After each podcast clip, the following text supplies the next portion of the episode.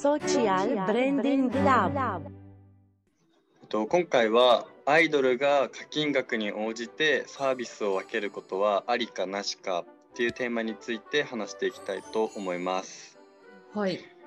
えっと、結構今クラファンとかで課金額に応じてリターンが変わるっていうのはかなり当たり前化してきてるかなと思うんですけど、アイドル業界だとまだまだそこがちょっと進んでないというか学生のファンが多いっていうのでうん。なんか一歩間違えると炎上につながるかなと思っていてはい。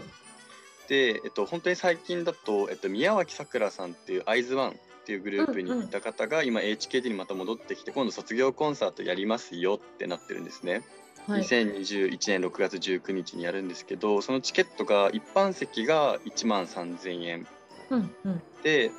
と、唯一そのカメラの写真撮影が OK な席が2万5000円ででかつもう一個上があって最前列から27列目までを保証したプレミアムチケットが3万9000円なので一般席のまあ約3倍のうん。お金を払うと前で見れますよっていうまあ制度を取ったんですけどはい。まあこれに対して、まあ、一部の人とかはオタクの気持ちが分かってるすごいみたいなこともあればいやこの金額はさすがに払えんぞみたいなうん。まあこれを高いとするのか安いとするのかそしてその学生の気持ちはどうなるんだみたいな一部オタクの中で議論になっていたのでこの辺について話したいなと思うんですけどはい。なんか結構岡崎体育さんとかがファンクラブのその課金額に応じて受けられるサービスが変わるみたいなやった時に結構炎上してああ、なんか見た気がします、これ。そうなんですよもう本人も炎上と認めてるのでいやこんなに炎上すると思ってなかったですみたいな文を出したりとかうんうんうんうん。でも一方その BiSH っていうグループは元から値段が違くて本当一番遠い席だと0円無料で入れますよでも前はめちゃくちゃ高いですよみたいなことをやっててこれが一応なんか一応その転売防止対策らしくってはいはいはいはい。一律で販売すると結局サイゼンが高い金で売られちゃうから。で元から高くしましょうみたいなことをやってるグループもいたりするんですけどこのアイドルに限らず結構チケットの値段の差って結構席で分かれてるのって個人的には当たり前なのかなと思いつつその差差って話なんですかね？なんか今宝塚のうん。チケットを見たら SS 席から B 席まで、まあ、近い順にこうランクがあるんですけど SS 席が1万2500円、うん。で B 席が3500円なんですよね。うん。まあ、割と1万円ぐらい差はありつつ。えでもそれで劇団四季とかも結構値段の差ありますよね。あ確かに。前とん後ろだと、なんか今回で言うとなんかその金を使うファンが偉いのかとかうん。あとそのファンに優劣をつけるなみたいなものが出てきたりしてますね。はいはいはい。あとお金がない人だって大切にしろよとか。難しい。いや金使ってないと推し死ぬしみたいな文脈が結構強くて。うんうんうん。それこそスポンサーじゃないけどファンが。すごい大事にされてたんですけど、今やっぱ SNS が出てきちゃうとうん。いいねとか再生数も応援になるからまあまあまあそっか。お金をかけないファンも結構やっぱ大切にされてきてるなとは思ってて。うんうんうんうん。でなんか某アイドルがお金を払ってまで見に来てくれるファンの意見を優先したいみたいな大切にしたいみたいなこと言っても大炎上みたいな。その辺ってなんていうんですかね SNS の声に左右されそうだなというか個人的にはそのもちろんお金払わないファンも払うファンもいていいなと思いつつ払いたいファンいるじゃないですか。うんうん、うん、推しにお金めちゃくちゃかけたいっていうファンの気持ちもなんか考えてあげたいなというか。別にそれはなんか、いもう優遇されたいって気持ちももちろんあるかもですけどもうとにかくお金出したい応援したい。自分はそれができる資格がある。お金例えば稼ぎが多いとかもう趣味がそれしかないとかだったらなんかかけたくてかけてる人もいるだろうなって思うと難しい問題だなって思いますよね。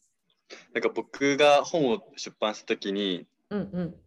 特典会やったんですけど3冊5冊10冊でそれぞれまあ特典が変わるんですけどすごい。やっぱ10冊が速乾なんですよ。へえ結構人間の行動心理学的に、ま、日本人って真ん中が先に売れるみたいな言うんですよね。あ確かに。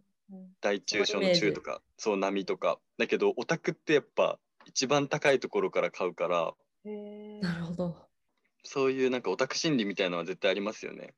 うん確かに。どうですかナタリーさん的に？ちょっと私推しっていう感覚が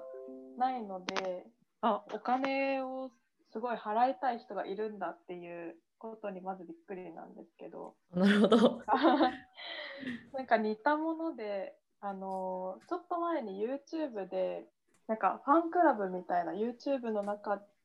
でファンクラブみたいな制度ができた時にちょうど同じような議論がされててうん。もちろん YouTube で無料で動画は見れるんですけどそのファンクラブみたいなのに入ったらコメントした時にあのファンクラブに入ってますっていうバッジがついてファンクラブの人特典というか限定のそのコンテンツも配信されるみたいなのが一時期出てきた時に確かにそのお金を払えないファンでもうんめちゃくちゃ好きみたいな学生のファン、特に YouTube だとすごい多かったんですけど、ううんん。確かにそういう人たちの気持ちを考えるとなんかお金払わないと見れないコンテンツがあるみたいなのってその結構悲しい思いしちゃったりするのかなっていうのは個人的に思いました。なんだろう若年層でお金出したいけど出せないっていうこの気持ちが分かるし悲しいっていう感情は分かりつつうんなんかどうなんですかねあくには結構アイドル詳しいからあれですけどやっぱ最初の頃はそのお金を稼ぎたいアイドルもお金稼ぐ必要があるじゃなきゃやっていけないからっていう論が割とあある中で結構賛否になってきたって話ありましたけどお金稼がなきゃやっていけないんだからそのチケットに優劣つけたりとかそのプレミアの特典付きのなんか例えばチケットとかあるものあるのって別に間違いじゃないよねっていう人は今も別に多くはいる。いますね。TikTok の動画でもお金をめちゃくちゃかけてる人うんうんの動画って結構バズるんですよ。CD の量とか、ああの何枚も同じ写真を並べてるやつとかバズるんですけど、一方で なんかお金がないファンも重要だよねとか、お金があるからってしゃばんないでほしいよねとか、グッズいっぱい買うのが愛なんですかみたいな動画もめっちゃバズるんですよ。ーあーなるほど。でもいや推し死ぬじゃんっていうお金使わないとうんうん。推しは死ぬぞっていうのをめっちゃ僕は言ってるんですけど、うんうんうんまあ、応援してる人とか推してて見てるイラストレーターとかも含めてですけどお金の匂いするのを異様に嫌がりますよね。こうハッシュ PR に関してもそうですけど。なんか別にきちんと企業と関係性明示してお金もらって紹介してるよって言って紹介してるのにステマなんですかみたいな。いやステマじゃないよこれハッシュ PR つけてるからみたいなことってうん。往々にしてあると思うんですけど。うん。なんか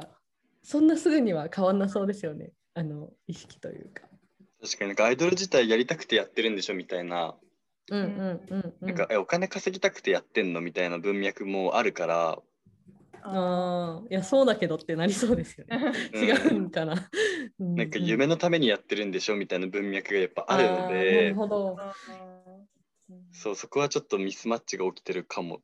あと、まあ、お金じゃないところで言うとちょっと最後取り上げたいなと思うのがうんうん結構今地下アイドルで主にあるんですけど今まで来たことない新規のお客さんを連れてくると最前列で見れますその人とっていうのがあるんですよ。へえ、面白い。で地下アイドルの子たちってみんなで協力し合ってあの友達の現場に一緒に行ってあげるみたいなあなるほど。のがあってでも公演始まる頃にはもう友達いないみたいな 結構そういうなんか殺伐としたルールがあるんですけどなるほど。ってなった時にお金は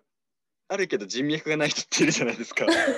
はいはいはい。なんかこれもこれできついよみたいな論があるんですよやっぱ。え友達いないしとかああ、なるほど。なんか友達多いやつが毎回最前にいるじゃんみたいなのがあってはいはい実はお金の方が平等なのかみたいな話もあるんですよ。いやそれありそう。なんかこう、逆に学生でワイワイやってる時って、なんか友達とか、ちょっとこう喋れる友達多いと思うんですけど、逆に社会人になってお金稼げるようになって、あんまり友達と遊ぶ機会もなくなりうん、会社以外のうん交友関係ゼロになった場合ってお金はあるけど、うんさっきアクニャンが言ったみたいな状態になるのかなっていう。そうなんか友達いないからオタ活してんだよみたいな人とか なるほど。あ難しい。10人呼んでくれたら何々15人呼んでくれたら何々みたいな得点が変わるとこもあって単位がすごい。うん、まあお金があるんだったら友達を買うってことですよね。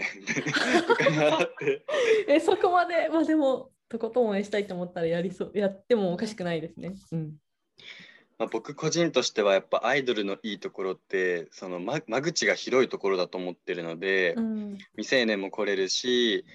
いろんな方が来れるっていうところが一個強みかなとも思ってて誰にでも優しい顔してくれるじゃないですか。うんうんその中でこうお金で優劣が生まれてしまうっていうことについてはなんか今後もいろんなグループの対応とかやり方を見ていきたいなというふうに思ってます。はいということで今回はアイドルが課金額に応じてサービスを分けることはありかなしかについてお話ししました。ありがとうございました。あ